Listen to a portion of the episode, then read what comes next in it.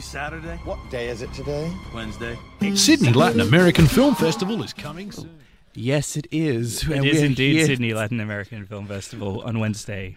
On discussing on Film Fight Club. And I'm Glenn Falcon, Falcon Screen, and we have that was Chris Evans, Sydney filmmaker, a bit of fortuitous um, technical difficulties there, and Ratne Roo, freelance Hola. writer and critic, and Hola, people. and, Oh, that was great. Channeling it worked my so inner, well. inner Latin American uh, non-heritage. and we also have with us because it is the Latin American Film Festival, the 14th one, and we have the festival program with us of the 14th and quite a few before, many before. Giselle Giulego. Giselle, thank you so much for joining us. no, thank you guys for having me over. It's always a pleasure to be here. So the festival's kicking off next Wednesday night. We're going to get into discussing the festival in quite some detail. Also, Nightingale later in the program, which is in cinemas tomorrow, had its premiere. Originally, the Adelaide Film Festival in Venice and is screened at Melbourne and Sydney. And we just want to do a shout out to David Park from the Korean Film Festival in Australia, which is celebrating its 10th year. We had David on last week. The festival is in full swing at Dendy Cinemas Opera Quays. And we wished uh, Virat and Chris a happy birthday. We sang happy birthday to them both last week because they have both celebrated birthdays this week. But David very modestly did not tell us that it was actually his birthday coincided with Virat's. Well, I was clearly the more important person, uh, you know, to have a birthday celebrated because he wasn't invited. You guys were. So, yeah, you know, sucks to be David, but we love you. But happy birthday anyway. Happy on that David. note. Um, we are, we are talking the Sydney Latin American Film Festival, which is screening from the 4th to the 21st September at Dendy Cinemas Opera Quays as well, at the Addison Road Picture House, and at Casula Arts Powerhouse. Now, we're going to be talking about some of the individual film screening, but first of all, this year it's the 14th festival. What's happening? What's it, what is it all about? Okay, so we, as you said, we kick off next Wednesday. It's crazy to think it's only one week from now, and we're gonna do it with a Brazilian film, and it's a cotton wool war, and it's really think about feminism in Brazil these days, right? Non-existent, uh, but um, it's this beautiful story about Dora who lives in Germany and who has been brought up as Brazilian, as we a lot of people live in this bicultural world. We can identify with that. She comes back to Brazil and sees her grandmother, who she's never known about, and she's never known, she's never heard of, and she has to learn who this amazing woman is. Is that self discovery of her grandmother, who is this amazing woman? I don't want to ruin the film for you, but it's also to discover the sights of Salvador de Bahia, which is a beautiful city with big Afro Latino heritage. So you're going to hear the music, learn about the culture, learn about the traditions. And of course, there's going to be a party, there's going to be food, and there's going to be a great surprise. But I, again, I can't spoil it. I can strongly, having been to the past several, I can strongly recommend the parties. They are the most funnest, and it was enormous fun last year. I wish my own Afro Latino family from Brasilia could be over here, but they are, alas, they are not. But uh, it is going to be an incredible night. Only one, God, it is literally this time next week. Right. We will be dancing this time next week. Well, close to. Close to, close to.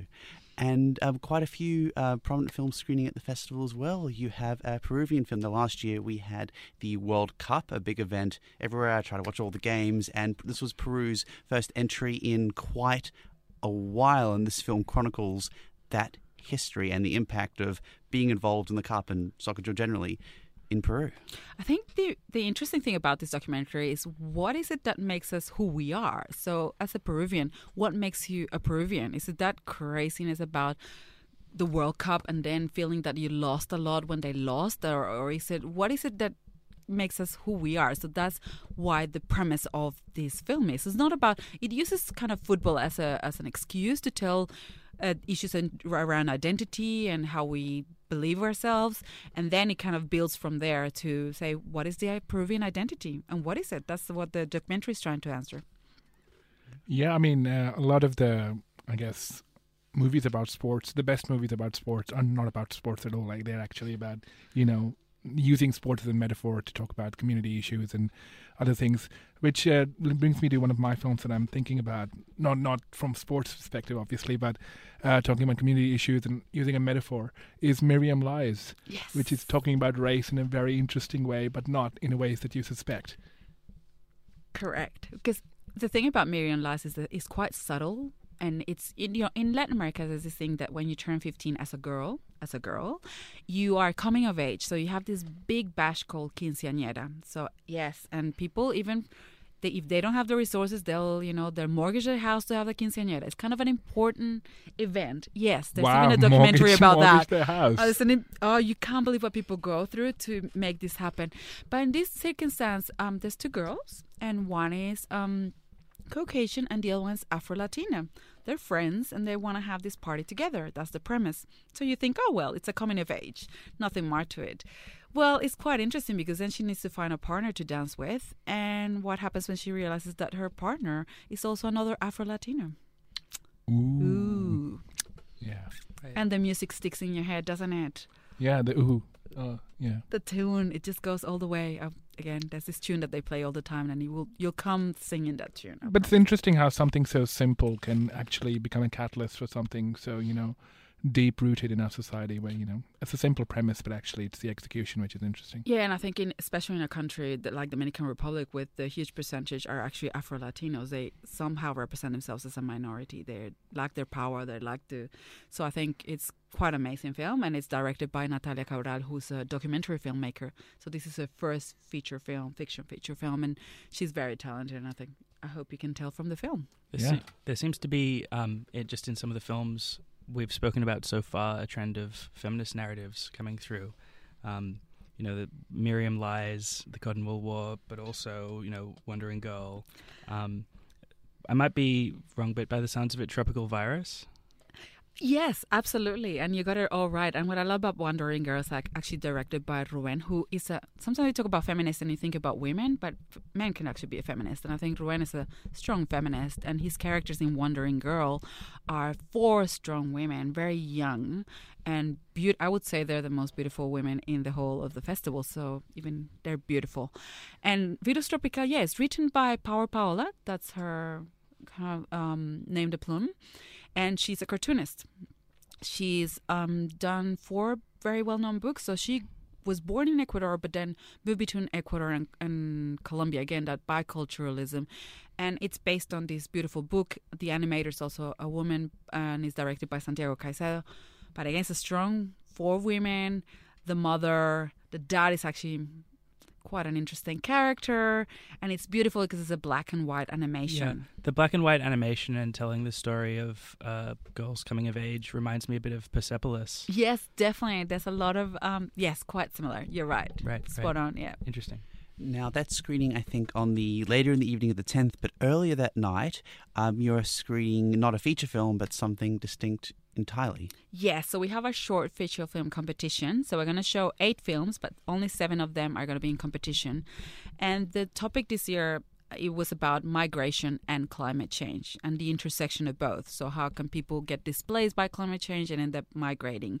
And we have films from animation, documentaries, and fiction, and they're really powerful. They really show why people migrate, the the barriers that they face when they migrate, xenophobia, racism again, and then what's facing climate change, especially in Mexico. We hear two distinct stories about fishermen no longer being able to fish or cities just being drawn out of water. And we have an extra special screening of something called Platicas, which is um, the stories of these kids that were in the caravan heading to Mexico that was um, done as they reach Tijuana. So I think it's a very interesting session. Please come along. It's at Addison Road. We want as many people. We want to have a conversation about climate change and migration. We're going to have um, an invited researcher as well. We're uh, co-presented with Kinos. There's going to be lots of special guests and a good conversation. Yes, um, Kino, for those who might remember, Kino Sydney are the amazing filmmaking collective. We had Brian Fisher and Christina Michels on the show last year to talk all things short filmmaking. I think their next one is coming up in the third week of September on the Monday or Tuesday. Um, I do want to, I know we're doing a giveaway shortly, but before we do, for those who haven't heard, the Addison Road Picture House, um, you're one of the only organizations making consistent and outstanding use of this relatively new and gorgeous venue. Can you tell us a little bit more about it? Because I absolutely love going there. The last time I went there was for a Latin American community event, which I thoroughly, thoroughly enjoyed. Thanks. So we, I think films should be accessible and every time i look at the film prices I, they're quite astronomical in, in sydney in australia it's something Agreed. ridiculous isn't it like i just Yeah. bought tickets to see a festival somewhere else and with that price of two tickets i can only buy almost one here in Sydney. Half the reason I became a critic was that I Free wouldn't have to tickets. pay for movies. Sorry, way guys. films. Yeah. Oh, One of the someone wants that giveaway. Someone has to give away, yes. So this is a way for us to make film accessible and to present stories that w- otherwise w- you wouldn't be able to watch anywhere else. So that's why we present, you know, a black and white adult animation. By the way, strong se- sex scenes in um in that one. Yes. And yes. Oh, and also, you know, we're gonna have so there's always food, there's always drinks, it's always fun. It's a it's a way to kind of chat to people, to get to know your community. It's very relaxed. It's a community hall. It's it's a way to meet and greet and to enjoy cinema in a different way. Mm. And it's uh, it's an Addison Road um, community center, which is in Marrickville. Correct me if I'm wrong. Is this also the first year you're showing um, a few sessions at Casula Powerhouse as well? No, we're coming back to Casula. So we always do the West, but we kind of s- try different venues. Last year was Fairfield, but we're coming back to Casula after a couple of years. So yes, that's on the 21st. And again, it's making that cinema. People don't, not everyone comes to the city. So let's go out there and show some films and No, I think it's it's a great point, 'cause especially at the Sydney Film Festival as well. When they reached out to Casula, I think it really did attract uh, a different kind of Yeah. audience, and people were actually going out to see it. So I think it's tapping in different venues across Sydney, which And- is an interesting point. It's nice to make use of these spaces. Yeah, You know, um, otherwise they're It's just not there. and Just often in the city. often cinemas these days aren't a, a lot of them there are obviously great exceptions but a lot of them just aren't that nice an environment so True, it is true. Yeah, yeah. Yeah. And I, I do think that again, it's making that accessible. You know, people are older, and there's a there's a great community out there, and we are trying to show very those films. Those films that we're showing there are quite distinct. So the and is. I have to confess, is my favorite. Mantis Nest, uh, Nido de Mantis, and it's. um I know it sounds terrible because it's a love triangle, and it's this woman stuck in this with but also a murder mystery right Yes, it is definitely a murder mystery, and that's the thing that it, the premise is, is quite interesting. Someone gets killed. There's a daughter and two dads and one mom, and what happens? And the beautiful thing about this is, if you ever been to Cuba, and even if you planning to go to Cuba, or if you dream about Cuba, it tells the story of Cuba with these characters. So you learn 20 years of Cuban history and what's been happening via the life of these three characters and it's actually beautiful because you you see all the scenes you get to see cuba is glorious and there the acting is amazing i just i don't know i just fell in love with the film sorry Gosh, that's it. So on the twenty first. Uh, but we are doing a giveaway for the tenth, the Addison Picture House, the Yes. short film. So yes, what do we have to? What, what, what are we giving away today? we're giving a double pass to the Addison Road Picture House short film competition, which is called Issues That Matter. Dun, dun, dun. And- issues that matter. And if you want to win that, uh, just e- be the first email win at 2SER. That's W-I-N at 2SER.com with your details. And yeah, I hope we will see you there on the 10th. And we'll be back in a moment talking all things SLAF and chatting more with Giselle. So stay tuned. And here's that promo, which you heard just a little bit of earlier. What happened to the promo? And it's uh, what's happening now. And oh, here we are. We're gonna 2SER try that again. members. American Film Festival is coming soon. Our city's most fun and vibrant celebration of independent cinema. Famous for their opening and closing night fiestas and Q&A sessions, you'll discover more than just your new favourite movies. Running from September 4th to 21st at Dendy Opera Quays, Addison Road Picture House, and now also at Casula Powerhouse. For tickets and more information, head to slaff.org.au. 2SER is a media partner of Sydney Latin American Film Festival. Thinking of a change in career or to expand your existing knowledge? Visit the Postgraduate Info Hub at UTS Open Day. UTS has strong connections to industry. We understand the demands of a changing and challenging work environment and the additional demands it places on you. Chat about course subjects, entry requirements, and flexible study options at UTS Open Day, Saturday, August 31st. Register now at openday.uts.edu.au. Two SER sponsors. And we're back on Film Fight Club talking all things Sydney Latin American Film Festival, which is kicking off at Dendy Opera Quays next Wednesday, the 4th. Yeah, that was a sweet promo, actually. Yeah, well done, Glenn. Well, well, thank you. I put it together myself. Smooth. uh, talking about smooth, uh, uh, a film that I was thinking about, the worst segue that I can think of. Talking about smooth, you want to hear yeah, more about Bieber? right? it with that smooth? But like, okay, but I'm going to save this. I'm going to continue. Uh, the movie I was thinking about is In Times of Rain, because you know it's we're talking about climate change, we're talking about migration, we're talking about forced communities, things that none of the people that we live with believe in at this time and place. But this movie is talking about all of those things, and it's difficult to do that actually, and especially produce art as we were discussing off air, and you know produce art that is actually meaningful and actually stands for something. So let's talk about this film. Yeah, so it's actually directed by an indigenous female director, Itandehui. It's her first feature film, and she's Mixteco. So she's from this Oaxaca region in Mexico.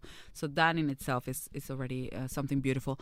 And it's part of it, it's also biographical because she, this is what happens. So you grew up in an indigenous community, there's not enough opportunities. One of the mom or the dad has to leave to the city to kind of provide for the kids. The kids grow up in the culture, but then they have to move to the city, and they always feel conflicted between their identity and also those growing up as an indigenous person and then moving into the city.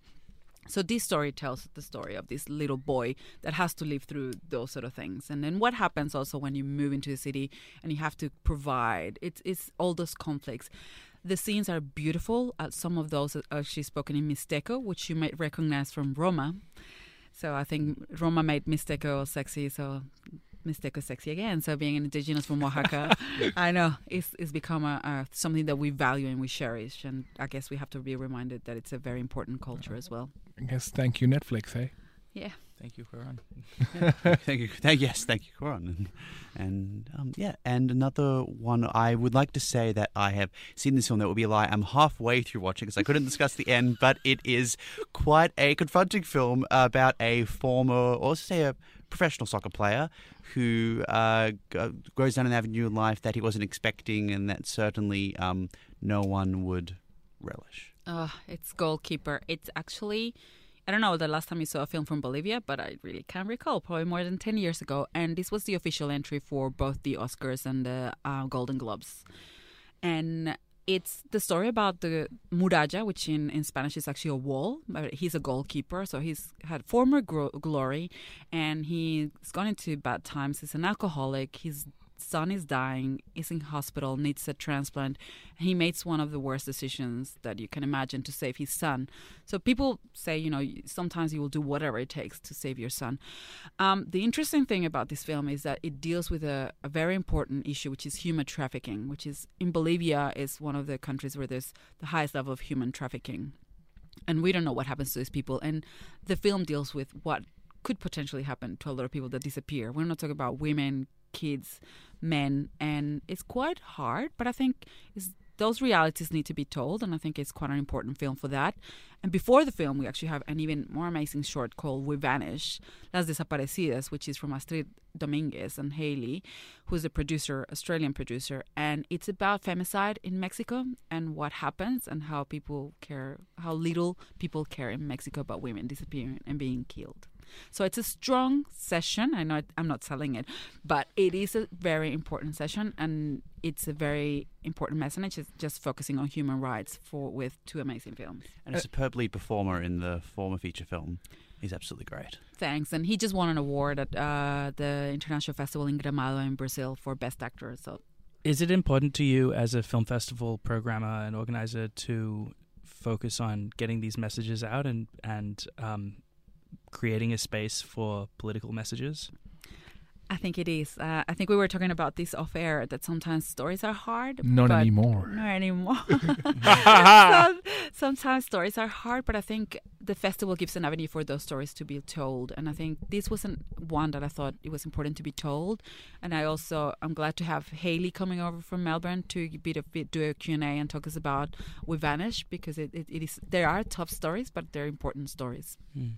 Um, one of the films tackling uh, a unusual issue um, is uh, Being Impossible, the story of an, a girl who realizes that she was actually intersex and has been uh, gone through a lot of procedures, you know, against any will before she was aware. Um, could you tell us a bit about that film? Yeah, so this is for me again. It's a very important film because bear in mind that this is a Venezuelan film. It's directed by Patricia Ortega, and it touches in in Latin America was still kind of very conservative. So and it deals with that. The mom is dying. She's in her deathbed, and the uh, Ariel is the main character, still searching for answers, and the mom kind of refuses to give her those answers, and she just wants to talk about who she is and what's going on with her. And this is kind of she's portraying the life of a lot of people back in Latin America. Mm. And the interesting thing about this feature is also that you hear the voices of intersex people that are telling real stories within a feature film. So I think it's beautifully told. It's a very again great acting from um, the character that plays Ariel, and also a very important story. And I have to say that Patricia is one of a handful of directors that still lives in Venezuela. So doing this film in Venezuela is kudos to her because you know there are no resources there. So it's a very important one. Uh, moving away from probably some of the heavier films to maybe hopefully uh, much more. I don't know. I wouldn't call it a lighter film, but I feel uh, in comparison it might be lighter. The closing night, Delphin, which is. Uh, you know, feels like such a tearjerker. You know, the three hanky weepy is what I would call it. You know, the classic Inspirational. film. inspirational film. But Uh, also, you know, I wouldn't. I would probably need a whole tissue box, not three hankies. So it would probably. Yeah, I would run out of hankies and tissues. But yeah, it I feels promise like a, you, you won't cry. No, Really? No, you'll laugh. It's so cute because Delphine Okay. is this um 11 year old boy who wants. I to cry play- very easily though. Just, just, just Do you like French? Do you like kids who build, uh, pretend that um, a hose is a French horn? yeah, yeah. So this is a, a kid that lives in rural Argentina, and literally his dream is to play for a youth orchestra the French horn, as we all do, don't we, when we grow up? It's always that- the that- strangest part of the orchestra for Yeah. me. Just this weird. That's, that's a very instrument. fr- Glenn thing, actually. Glenn is the the musical expert in, in, in the group. He loves his musicals, even though he's not seen some of the best musicals that I feel are around. I, I But he didn't needs even know what you're talking about. Yeah, but talk about Taylor Swift later. Okay, so Yeah.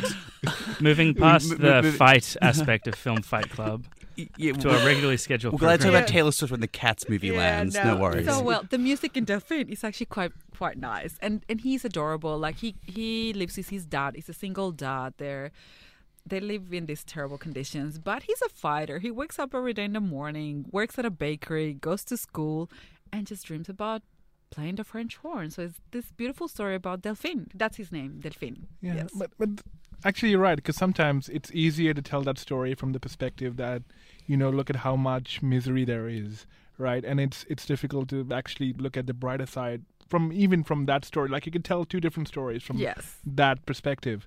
But it's interesting that the director chose to go on that journey rather than the other journey, which was probably yeah. Yeah, so I think that's why it's fun. And again, there's going to be a youth um, group from Western Sydney doing Oh, a bit of a yeah number and a drink, and obviously That is we're, deadly. yeah, it's going to go all the prize giving that day. No, I, I love how you've actually sort of incorporated the community that you're playing in, and it's it's, it's wonderful. Now we've asked about some of the films we're to see. Are we are there films? Is there one that you'd recommend to audiences to maybe to seek out something that might fly under the radar and that people should definitely Beyond get along Mantis to? Nest. Yes, of course. Uh, there, there's so many. Perro Bomba is an outstanding one from Chile. Uh, the director actually won two awards for Best Direction and Audience Award at Gramado. Um, and it tells the story of Haitians migrating to Chile. And you learn about the community and what happens to that community once they kind of clash with the culture in Chile. And as I said to people, the interesting thing is that there are messages in that film that so resonate with what the discourse that we hear about the Sudanese community in Melbourne that is uncanny. It's almost I was watching I'm like, "Oh my gosh, this could easily be the Sudanese community in Melbourne." That's how. Mm. And Juan is going to be here in Sydney. He's going to be doing a Q&A, so we're super excited to have him over. I hope you can come and and welcome him to first time in Australia. He's very excited. The other film that I liked, and I think it's because of the stunning scenery, is called Joel or Joel.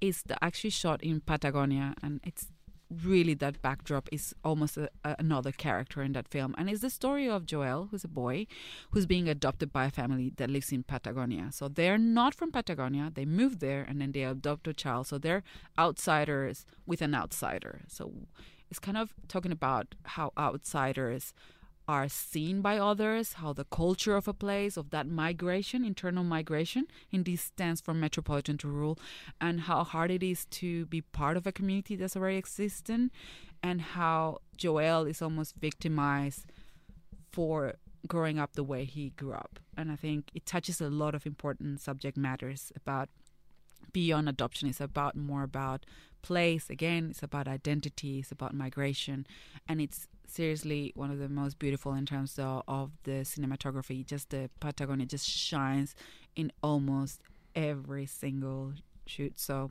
watch it. I just you can get distracted just by looking at that, but it's it's really interesting. Now, the festival kicks off next Wednesday night. And for those who want to get tickets and head on, how do we get there? How do we get tickets? Yes, head to our website. It's www. You shouldn't say that. slaff.org.au and go check us on Facebook, um, Instagram, or Twitter, and definitely go on and buy tickets. Don't be disappointed when they sell out. Yeah. So just to be clear, uh, it's S L A F F. Yeah, slav. Slav, yes. Yep. We're And Otherwise, we'll give you a big slav, right? Unless you're at the opening night, which we will see you there. Yeah. We're actually and create a excited. big slav. Yes. Yeah, Oh, just, just on fire. The Is big, it- week Slav after week is- after week. the biggest slav. SLAF is a great uh, acronym. You know, it just it sounds You like it? satisfying, doesn't it? Yeah. You Good, know, good, like good. SLAF. Yeah, it's like that Christos Satisfying. Tsiolkas no- novel, but better. So The we'll, slav. and we'll be back in a moment um, with more Film Fight Club. And Giselle, thank you. Uh, well, we- you're hanging around for a bit, but uh, yeah, well, thank you so much for talking all things Slav. And we will be back right after this. Thinking of a change in career or to expand your existing knowledge? Visit the Postgraduate Info Hub at UTS Open Day. UTS has strong connections to industry.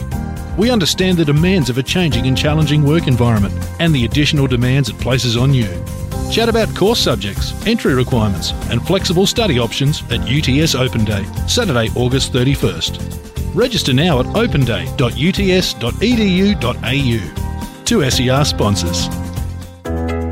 Explore the early Explore the increasing convergence of European art and science at UTS Art's new exhibition, Spectra The Art and Consequence of Collaboration. Eight Australian artists have collaborated with scientists and scientific institutions from around the world, including Mawson Station in Antarctica and Switzerland's CERN, famous for its Large Hadron Collider.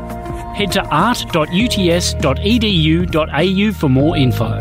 UTS Art, where creativity and technology meet, sponsors 2SER.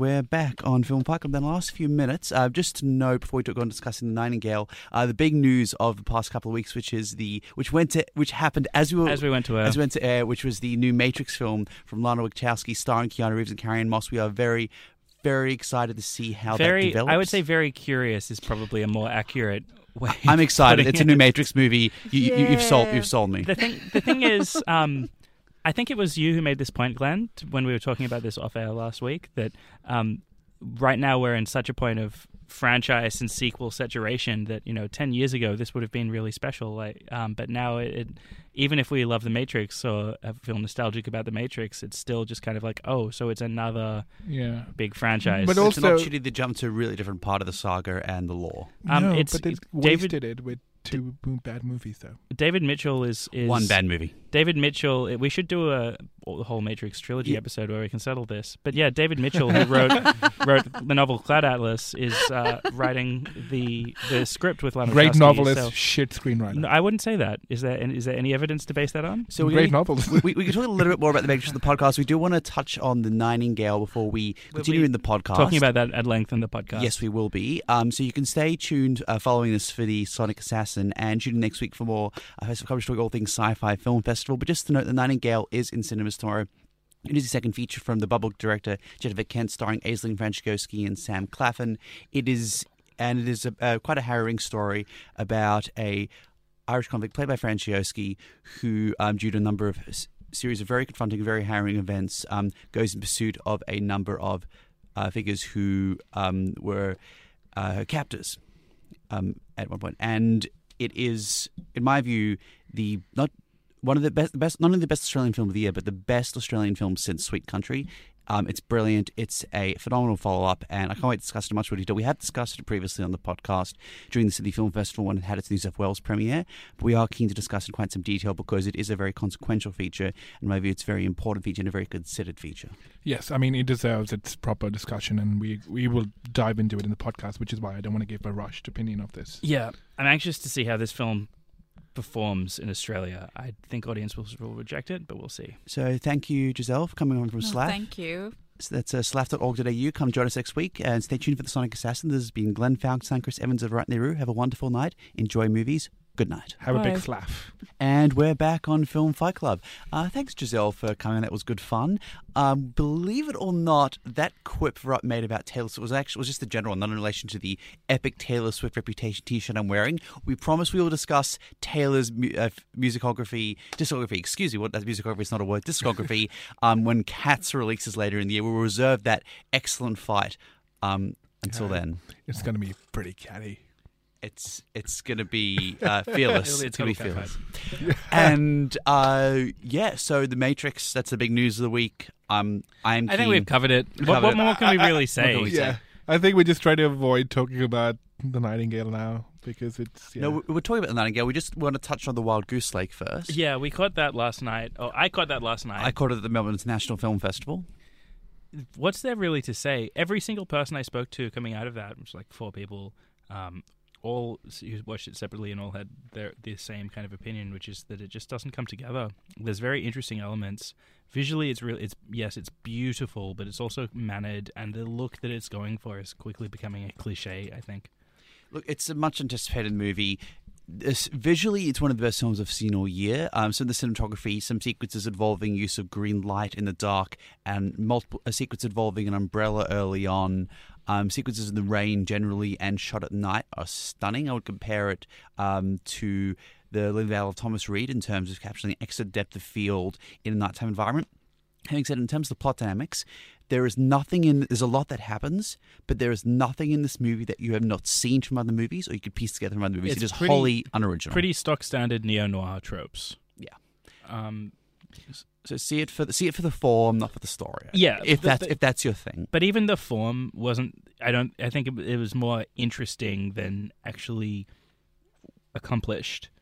It felt to me very much um, like a jarring set of um, contradictory styles. You know, there, there's these kind of um, montages where the editing becomes very loose and free associative, but I was never really satisfied because with the way that those entered into the narrative, um, which is generally much more grounded. It was, it Oh, was yeah, alright, uh, yeah. You, you you had the you had this annoying situation where the cinematographer and the performers were operating on a different level to the production design and direction. So half were operating as if it was a standard traditional thriller, half operating as if it was this neo noir surreal, hyper realistic movie a la Drive. And it doesn't work when you have people operating on completely different wavelengths, and that's what the whole film felt like. so, um, Did thi- you use all those descriptors and then say drive? I said a la Drive. I don't. I'm not a fan of Drive, but there are ele- there, there there are elements of the blocking of how characters relate to each other, which is very similar to Drive. And I would actually say is a better example, Brick, the um, Rian Johnson film from some years ago. Look, the, this screening, just um, to fill you in, last night, uh, Glenn saw it at MIFF, but I saw it at a screening organized by Static Vision, put on by f- uh, Connor Bateman and Felix Hubble. It's a series of screenings at the Palace Central Cinema where they're showing films that have not been given a release in New South Wales and they think deserve it. Um, I was ha- I agree with the introductory statement that this is a uh, visually beautiful film that deserves an audience, and so I'm grateful for the screening. Um, and tickets were cheap. There's also next month Yeah. they're screening Angela Schanelec's "I Was at Home But," which was one of the best received films at the Berlin Film Festival this year, and didn't screen at the Sydney Film Festival. or anywhere, It, it screened at MIFF, but not at, not at Sydney. So, um, yeah, if you're interested, yeah. yeah. And if you're at look up- home but want to go out, Yeah. check Oh, yes, exactly. yeah. No, so and Static look- Vision yeah. are great. I've been to Collins couple of screenings, keen to see Yeah. more, and they're So- at Palace Central. So, So keep keep an eye on them. Um, Yeah. look Old- up Static old- Vision on Facebook, and if you're interested, pals. book yeah, old pals of Film Fight Club, and if you're interested, book in quick for I was at home, but because it looks like their sessions are starting to sell out quicker. Yeah, it's it, it's a great film. I think. Yeah, I'm surprised it never it flew under the radar so much, and yeah, So So, The Nightingale. This will be in general release tomorrow. It has attracted unwarranted controversy during the premiere screening at the Sydney Film Festival, where there were I like that the opinions are just coming out right from the front. So first of all, you guys are wrong.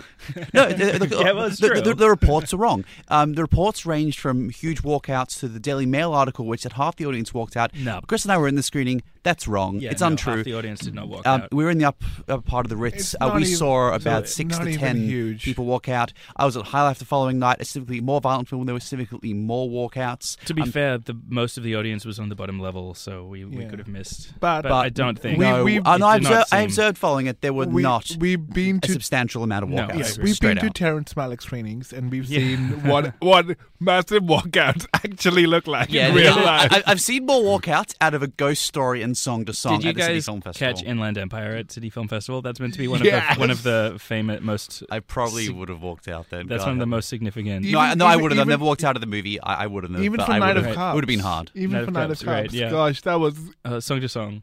oh song to song. We See, were, we're, okay, we're we crossing were, them. we were counting uh, the walkouts of song to song. That was beautiful. So back to Nightingale. we keep moving away from the, The film Nightingale. that we're avoiding talking about. Um, we shouldn't be avoiding. We're not avoiding talking about it. We We've don't want to avoid talking about it because we've spoken about it before. Um, I gave it. Uh, both of us, XFL, gave it a very strong review earlier in the year. It, amid a number of movie, amid in Hollywood controversy as to how violence, specifically violence against women, is depicted on screen, Nightingale has, and Jennifer Kent has a very considered approach to this matter.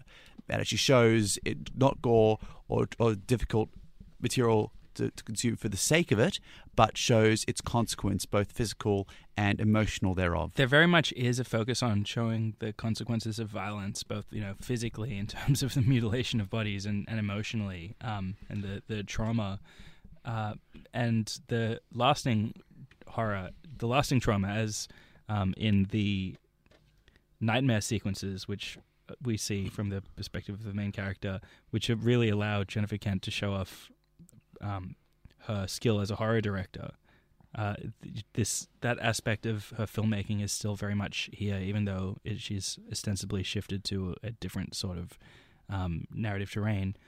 It is a, a horrifying film. Oh yes, I agree. But also uh, a cyclical nature of, of trauma and, and violence actually, and how difficult Right. it is to break it. It's especially from a male point of view, and how that is, uh, you know, almost brought down upon generation to generation, and it's almost passed down in that sense. It was interesting how violence was seen in that in that kind of demographic. Mm, Well, it, it is a film about a person who has violence, commi- you know, perpetrated upon herself and her family. Who then it's a revenge narrative. Yeah. Who's then seeking out horrible violence and comes to find it unsatisfying. on the matter of revenge narratives, they usually go in one of two ways, and this film suggests one of two directions it can go. That um, revenge can be taken, and that it can be a either um, euphoric or cathartic experience, or revenge can or cannot be taken, but regardless, it can show the consequences thereof, both violence and uh, revenge-driven violence and the cyclical nature of violence. Um, surprisingly, and very rarely done, this film suggests. Well, it does su- in part suggests one of those alternatives. This film suggests very powerfully, very emphatically, a third alternative. It's a very difficult thing to sell. I have certainly seen uh, people try to sell this sort of narrative turn in other forms. It has come off as uh, quite uh, uh, not sincere. Um, I would, I would, and we discussed in the context of this film another film which um, emulated a lot of its characteristics earlier in the year, which was premiered at the Sydney Film Festival, was nowhere near its level of quality. However, The Nightingale carries Punch. it off, yes, with um, great aplomb, and I commend Kent for it. And uh, further on to the matter of aspects of how violence is depicted in this film, another aspect which I think will go unnoticed is the exceptional use of language, not just the main character played by Aisling Franciosi's native Gaelic, but um, the Indigenous character and the use of Indigenous languages, and particularly one scene shared between them, which is of great significance in the course of the movie. I think, and that's an interesting one you brought up because there's been not only unwarranted criticism in terms of the reception of it, but also on Jennifer Kent regarding how she's made the movie and who actually has control over what kind of narratives and what kind of movies we actually make. And I think, uh, She As it the film she wanted to make. exactly, but also in, in the sense that this was actually one of the examples where a director has actually gone to extreme lengths to incorporate the communities and actually, you know, use a lot of their kind of uh, cu- culture and actually use a process where it is a lot more of two way conversation, which is happening. A lot of Aboriginal elders actually were part of the filmmaking process. So this is a much more collaborative effort than a lot of people have realized. And actually, for her getting that kind of unnecessary backlash, uh, unwarranted backlash, it's kind of stupefying for me to see it because this is actually done in a way which uh, people would presume that when you collaborate and work on different cultures, that this is the kind of movie that would be made. Because this is not only about you know indigenous uh, cultures; it's also about Irish cultures. Yeah, I was saying this well. bef- beforehand when we were talking with Giselle that like the, the- because she brought up this idea of um, the people are saying does she have the right to to tell this story. I, I take issue with that. It's it's because essentially if we if you're asking that about this question, it's saying that nobody has the right to tell any story that involves Aboriginal characters if they're not Aboriginal. But this is not exclusively an Indigenous story. This is not a story that belongs entirely to Indigenous culture. This is a story that Jennifer Kent has imagined based on history involving Irish and English and Aboriginal people. Uh, okay, first, I, I agree with everything that's been said. To further these points, first of all, it is outrageous that anyone, anywhere, would ever tell any woman not to tell a story about violence against women. That's absurd and offensive. Um, on the matter, I kind of take Lionel Shriver's view on this that anyone should have the right to tell any story they want. Um, now, if someone t- is of a particular background and they're relating story to a particular background, it may be more emphatic and powerful. In the event they are not, um, they may choose to consult with persons in the background, as was clearly done in this case. If they do not, it may be a very good story. It may, for the lack of that research and work, may be a very lousy story. Certainly, Kent did the, the legwork when it came to this movie, and it has resonated because the film rings, as I said earlier, as sincere. Um, and we, I know we, we've talked about this issue before in the context of disobedience when I made the point that um, people, it is a film about a particularly insular community, and anyone within or outside of that community should have the rights to relate that story. Certainly, uh, members of both that community and those outside the community were roles in that film, and it was a very good film. And it was the same uh, with The Nightingale. I'm glad uh, she sought to tell the story, and I'm I think it's remiss to criticize her for seeking to tell something that, as she stated at the premiere in Sydney, um, I am only based. There's nothing she told in the story that has not already happened and happened multiple times throughout history. Definitely. And I think what is more interesting about it, about how she's able to bring together these disparate stories of violence into one universal narrative. Because, you know, if you look at the Irish experience and how that is paralleling the Indigenous experience as well, I wouldn't have thought about it that way until I saw the film. And I was like, oh, hang on. The- yeah, the she- colonial she- experience actually she- has mirrored in so many It different is interesting, communities. isn't it? Yeah. And you see that parallel. And And then these and it, it goes further. marginalized communities to come together. It was an interesting kind of, you know, uh, bonding moment, which I was not expecting. It was quite actually one of the more powerful moments of the film. Yeah, she's drawn the parallel between the English suppression of the Irish and of Aboriginal people, but she's also bringing in, you know, I guess tying that to the narrative of um, oppression of women. Yeah.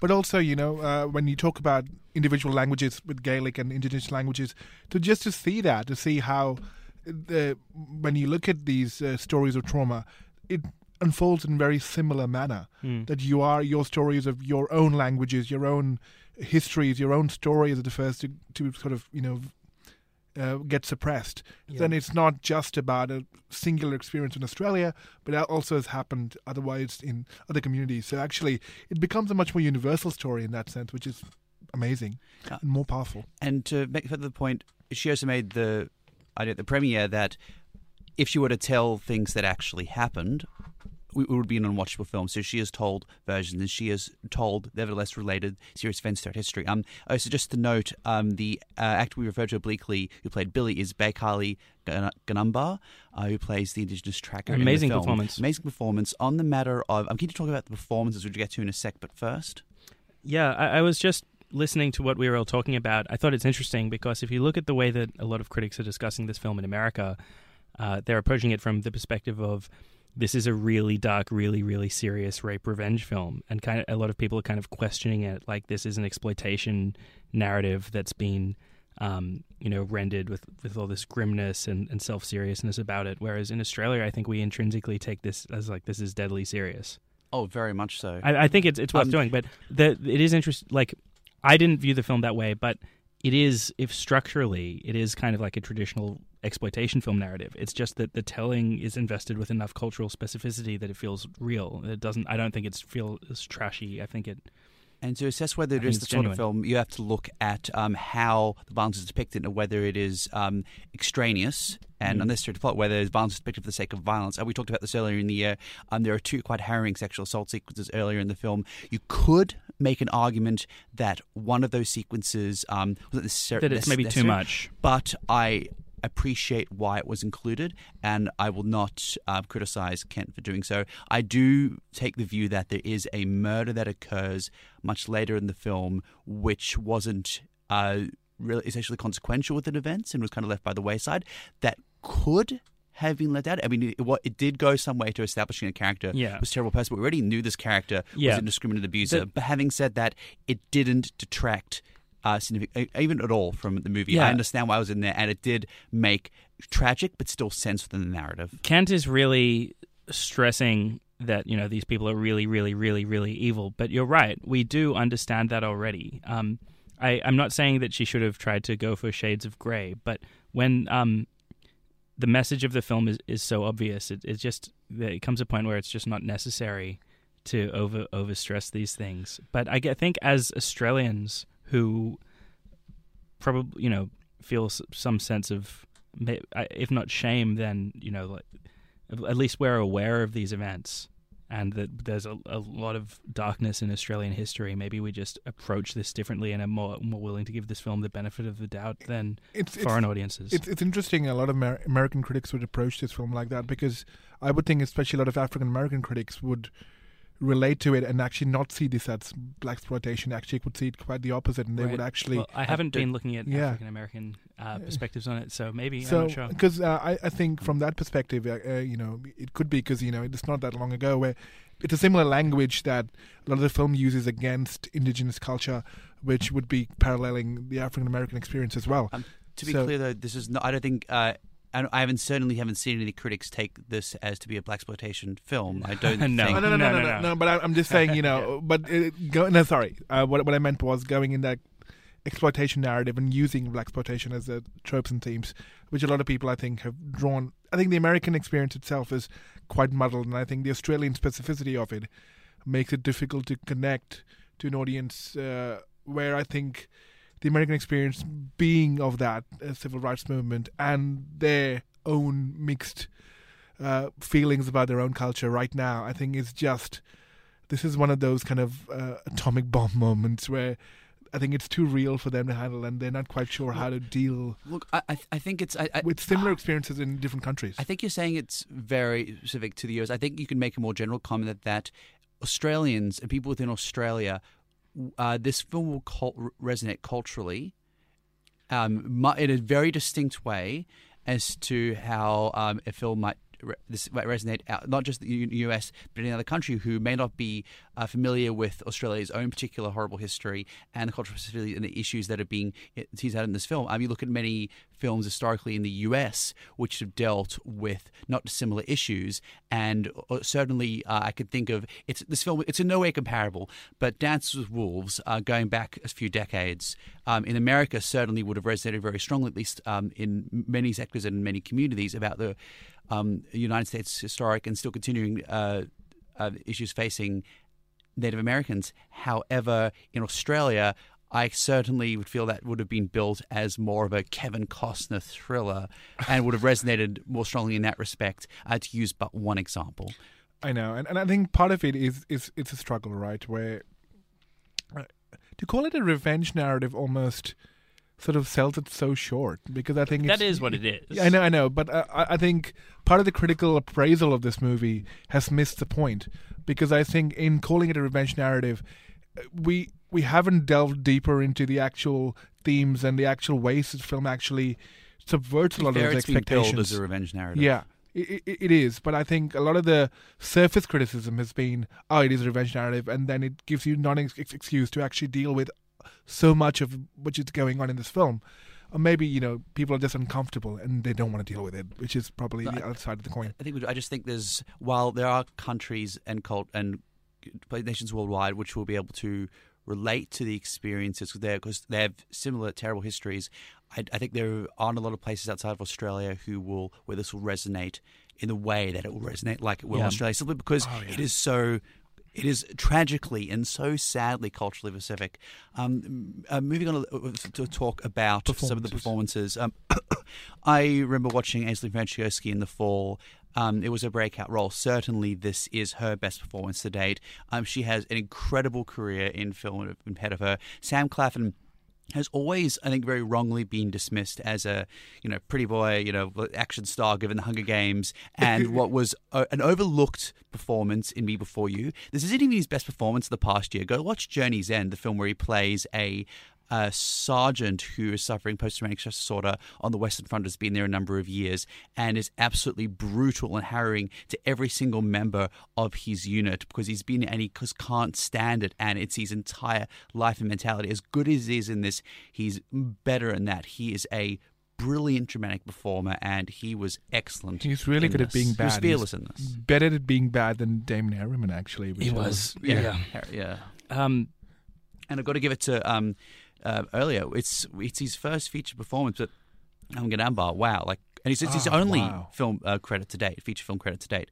Good on him. What a what a turn. I mean, it's it's it's fantastic, and actually, yeah, it it, it was such a raw performance where I, I feel like you know, calling very it things like- yeah, yeah. calling it clinical or refined or any of those adjectives actually would do it disservice because it actually is such. You're right, such a you know raw performance. I think a lot of um a lot of why this film works so well and that you don't question some of the narrative choices for the most part and are willing to just go with it. Because some of the things we've discussed earlier on are things that I usually take offense at when they um like the heavy-handedness of some of the characterization and some of the events in the narrative but I, I just went with it is that Jennifer Kent is such a strong director. Um, there's it really is from the, the beginning of this film um, a really crushing sustained sense of doom. Um, and the the visual control is, is um, it's using a four by three frame to which I think um, helps to really um, Accentuate the faces, if nothing else. yeah it accentuates the faces but also the height of the trees in this um, oh yeah, the, the, the wilderness, the Tasmanian Tasmanian wilderness. kind of wilderness. Yeah. the way that the location is used like the the color scheme you know the mists um it, it the way that it simultaneously feels really really open but also like a maze that you can get lost in and that, that it, you know there's almost like a sense of claustrophobia coming out in the, these big open spaces i think yeah the way, way it uses location is is really incredible um she's so uh so strong visually towards the end of this film there are, some moments where you know images and motifs we've seen throughout the film just really come Yeah. together into into little moments. Um, she based on the, the Babadook to this, the Babadook was an incredibly impressive debut, and this is a big leap forward. This I is- think this she is, she's so yeah. clearly such a strong director to watch. Um, I'm hoping that the reception to this film gets enough of the right people on board that she's able to keep Yeah. pushing. Yeah. Um, two. it's interesting you, you brought that up because I mean that's the other thing. It's we don't have that many voices which are trying to do something with cinema and not just produce movies, right? You know, She's it's so for the sake of it. Yeah, she like, she has a vision and really she's clearly important pursuing Australian it. voice.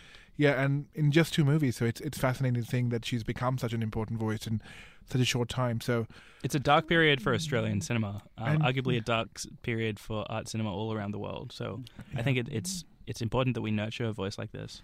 Yeah, Um, and I, and I hope that people spend money to to go and see it. You know, and Yeah. it, they don't get put off by this. Uh, That's the thing. It's so yeah. difficult to It's a difficult get- film to watch. and it's it's difficult to get funding and uh, convince audiences to go to see films, especially in a in a period of a lot of worldwide turmoil. yeah. It's Uh, difficult to get people to spend their escapism money on Well, something so real. on, on I'll go and watch it, and I'll take Real about the- yeah the so- darker aspects of life. I- Yeah.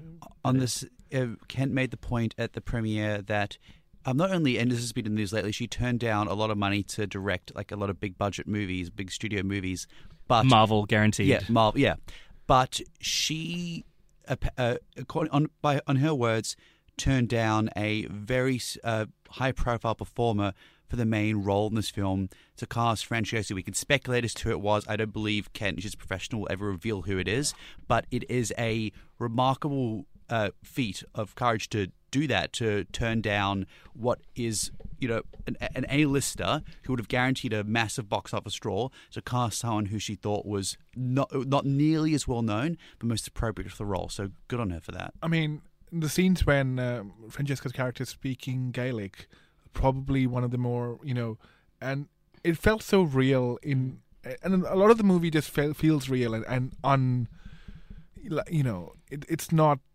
It, it could do with another kind of you know refined polish which a lot of Australian films love, and I love and what I liked was this was not going for that. This was just like this is a sincere movie. This is what I'm trying to do. If you don't like it, well, you don't like it. It's one of my favorite films of the year for oh, sure. Oh, absolutely beautiful. same. And. I, I do I don't want to end on a negative note. I we have uh, praise for length. It is absolutely worth seeing. It's brilliant. Um, I do have a want to note. Um, aside from the issue I referred to earlier with the one murder, which uh, I there were one issue I One did- murder too much. uh, one issue I did take with it in that there's just a moment I think Chris Turner and I to, to each other in cinemas when this occurred, where a character gives a character a firearm and uh, has them uh, just just just just wait here for the moment, and it's just one of those moments that would not occur. And the character, Yeah, there's a few- If, if it did, then it's that situation where, like, no, this this in the in, this, in No, the world this so universe stupid. is established. This film was established. make sense. would not It was- transpire. it, it didn't ultimately end up hurting the narrative because it didn't end up having too many flow-on effects where you know bad things happen because of one dumb decision made by the characters, which is what would really make me hate it. But um, it is just distracting that um, there's moments of drop in logic, characters just suddenly acting really stupid. But it didn't. But yeah, ultimately, it, didn't, it didn't actually affect anything. So yeah, yeah. um, yeah, minor- it just takes you out of the minor- out of the film momentarily because we're so used to the horror movie thing of you know, character does a dumb thing to justify their end. yeah, Um, but minor drawback. yeah, it's a it's a minor drawback ultimately. I agree. So that is. It's it's a beautiful film. Just go and see it, and and then and Yeah. then you can come and blame us if if you do. Said as the Nightingale. It is in cinemas tomorrow. You should go see it. The Sydney Latin American Film Festival is screening from the 4th of September. I mean, we don't all unanimously recommend a movie that often, so I mean True. that is something. You know, the film appreciation club has come together. So we, and we'll be back next week talking all things Sci-Fi Film Festival. Have a wonderful night. Enjoy movies. Good night. Love you.